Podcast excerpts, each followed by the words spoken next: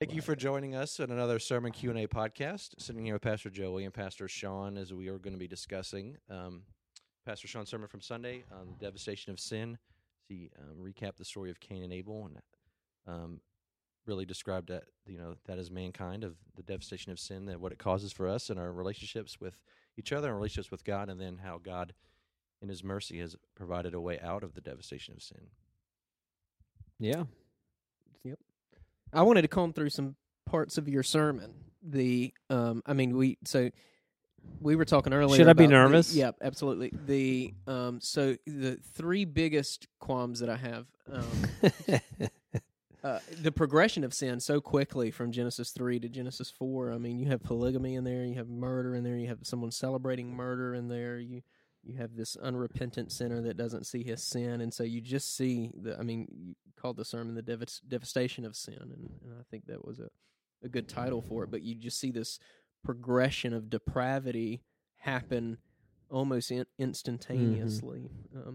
And I think one of the things that are certainly the broader culture, we could talk about this with non-believers, but even the church itself doesn't consider the seriousness of sin. And I think that was the mood that you were trying to set for us this past Sunday. Mm-hmm. And so can you maybe speak a little bit to, and you can tether this to some scripture, or you can just speak about it generally.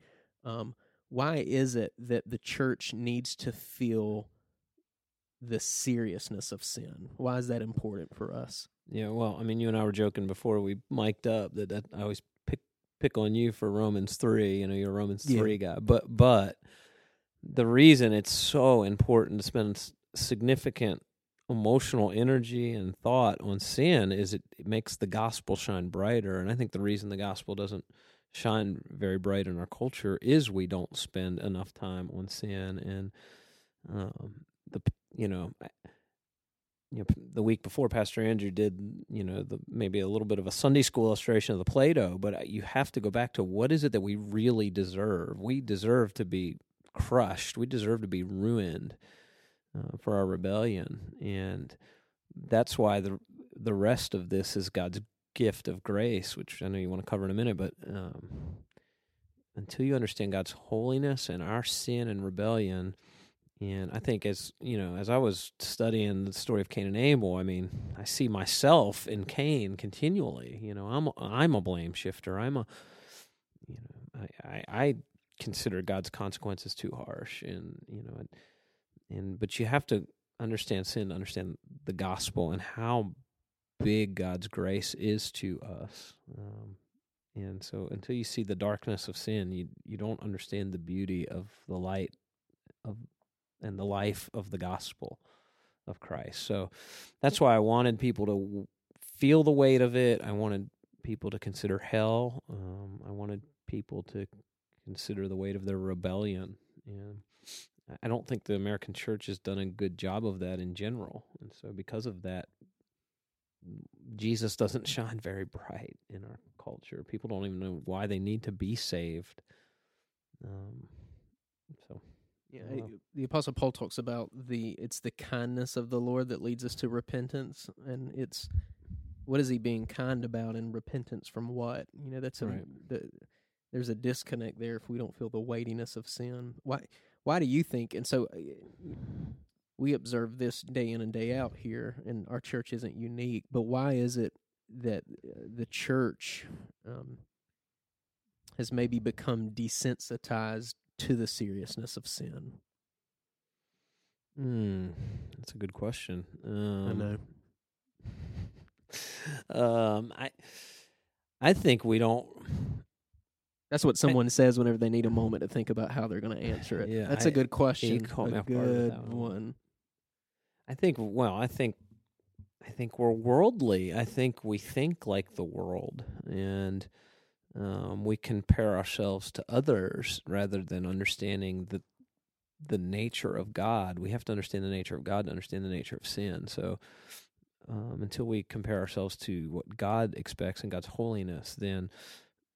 we compare, it's just so easy to look at your neighbor and think, well, I'm not as bad as, but that's not your, That's not your starting point. Your starting point is the character and nature of God. And so if we don't understand God, then we don't understand sin. And so I think that's part of the reason. And part of the reason is I don't think as a Christian culture, we have thought enough about how the gospel, how our sanctification is, we grow in our sanctification through the gospel. I think we've been taught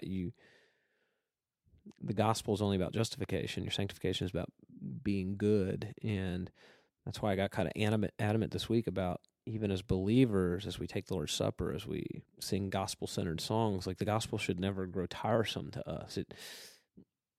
Our sin should, even as a Christian, and now the Spirit of God lives inside of us, so we're freed up to battle our sin, but we still sin, should deeply grieve us, probably more so, I guess, because God's Spirit now lives in us, and so the gospel should never be wearying to us, but something we cling to from the moment we get saved to through all eternity, really, through glorification. You know, we're not going to exchange the cross one day for a crown, that old hymn says. You know, I'm nitpicking a little bit, but the life, death, and resurrection of Christ will save us forever. So, I don't know. So, another piece just from your sermon from this past Sunday, you talked about acceptable worship and how God has prescribed what is and isn't acceptable worship right from the very beginning. And you obviously tied that to Cain and his unacceptable worship, but kind of give us, what's how would you define acceptable worship to the Lord for us as believers? Yeah, so before I answer that question, I actually think I don't think I did a very good job in the sermon capturing what I was trying to say completely. I think the whole slippery slope of Cain's devastation began with his inability to worship God as God had prescribed, and which just fuels the devastation of sin. I mean, it's already in his heart. He didn't want to do that, but I think that's the beginning point, is a rejection of what God has described for us, of how we may enter his presence, and that's why I think that story starts that way. The fuel of, what was the question again about? It's essentially giving us some handles on acceptable worship. Well, it's always been by grace. It's by repentance and belief. It's always repentance and belief that we turn from what we think we should be doing and believe what God has told us to do. It really is that simple. So for Cain, it was Cain and Abel had some prescription of worship. Again, and the text doesn't tell us. I mean, we know, again, Abel brought his best and his firstborn, so it was at least that.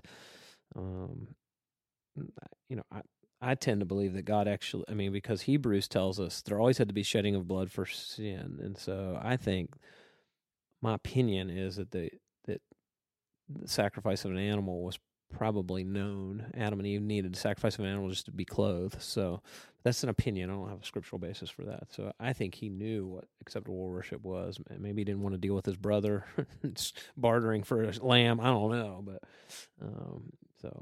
So he knew what was acceptable and chose not to do that. So it's always worshiping God as God commands. And we, again, we live in a culture that wants to define how we should worship, and we're moving more and more away. I mean, even from how to organize a church. If we disagree with the Word of God on that, well, we think it should be organized this way. Well, if the Bible says otherwise, then it's not acceptable worship. It's not acceptable church at that point. So it's repentance and belief in the Word of the Lord. What do you think? I feel like there's a thought. That's a good question. So the next question is... I know you're super passionate about this phrase, so... Yeah, so I think exactly what you said right at the beginning is, the ultimate acceptable worship one is...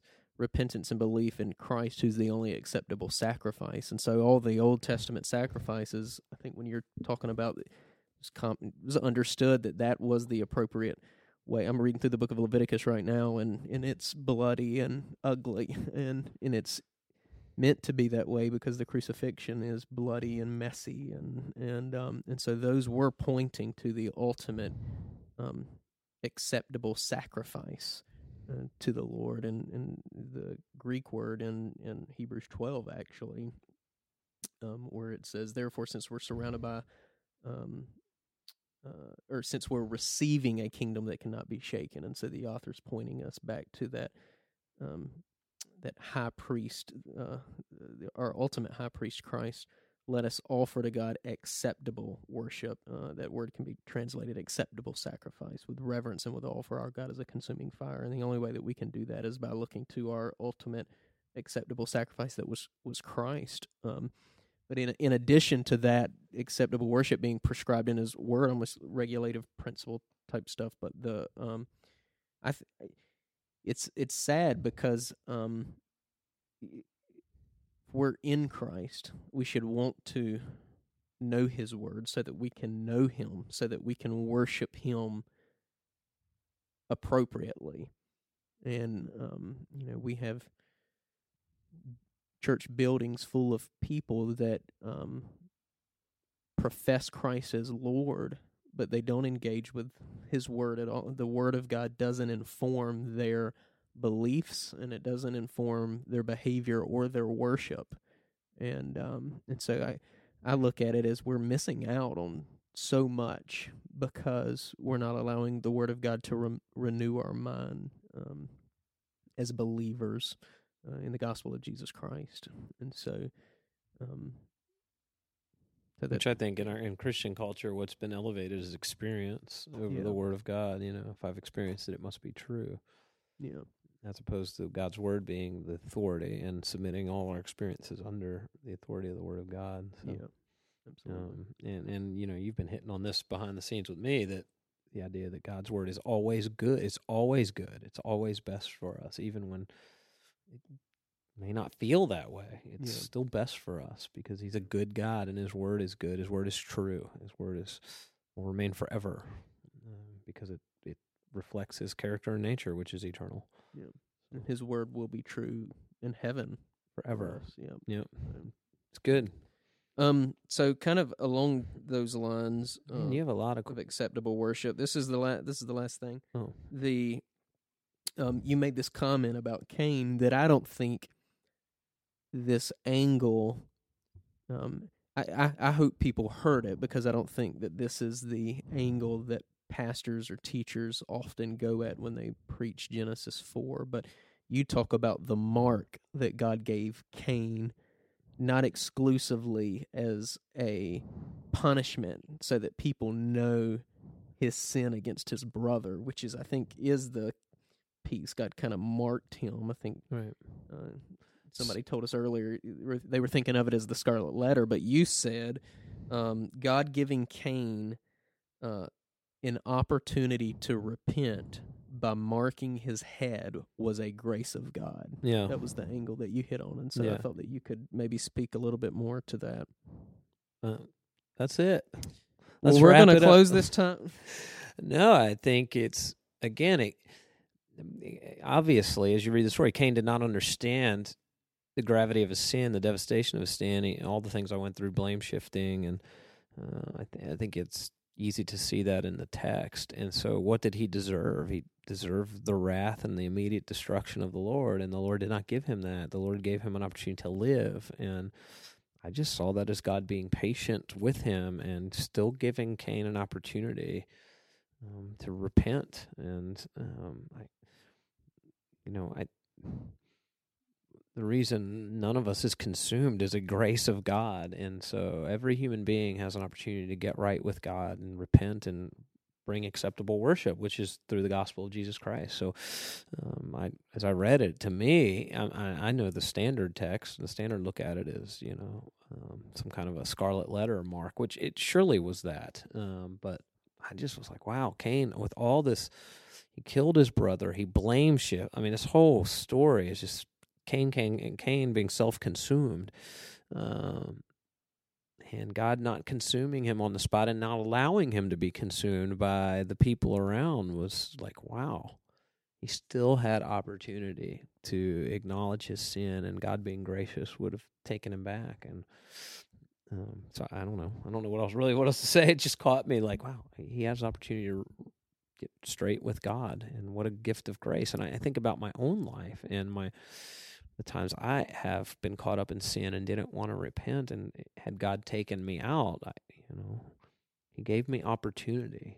He's like a God of grace, and I really, my burden was for those in our congregation this week that were unbelievers, that really prayed a lot that the Spirit would convict them to, hey, this today may be my opportunity. And I know I'm speaking to our small group leaders. If there's unbelievers in your small group this week, I hope that as you come in, you'll pray. And when you get to that point, maybe the Lord will work through your small group and someone will repent. We went through Hebrews this summer, today, multiple times, Hebrews 4. Today is the day of salvation. You just never know when God is at work, And so, that is why that's our commissioning as believers, is to take the gospel message forward and be the hands and feet of Christ, the mouthpiece of Christ, the herald of the message of the gospel. And you never know when someone will, by the power of the Word and the power of the Spirit, repent of their sin and bring acceptable worship to God through the gospel of Jesus Christ. So I was just struck by that, and I was struck by Cain having that extended opportunity. And I just saw that as grace, because I know God's given me that kind of grace before.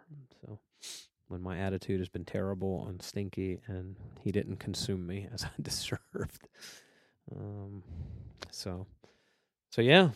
That's good. Well, thank you, Pastor Sean, for sitting down with us. Yeah. And thank you, small group leaders, for just your service to the Lord. And we're grateful for you guys, and we hope that the discussions about the sermons have been profitable and edifying, and have softened the hearts of those in your small group, and we're praying for you. Thank you all. Yep. Have a great week.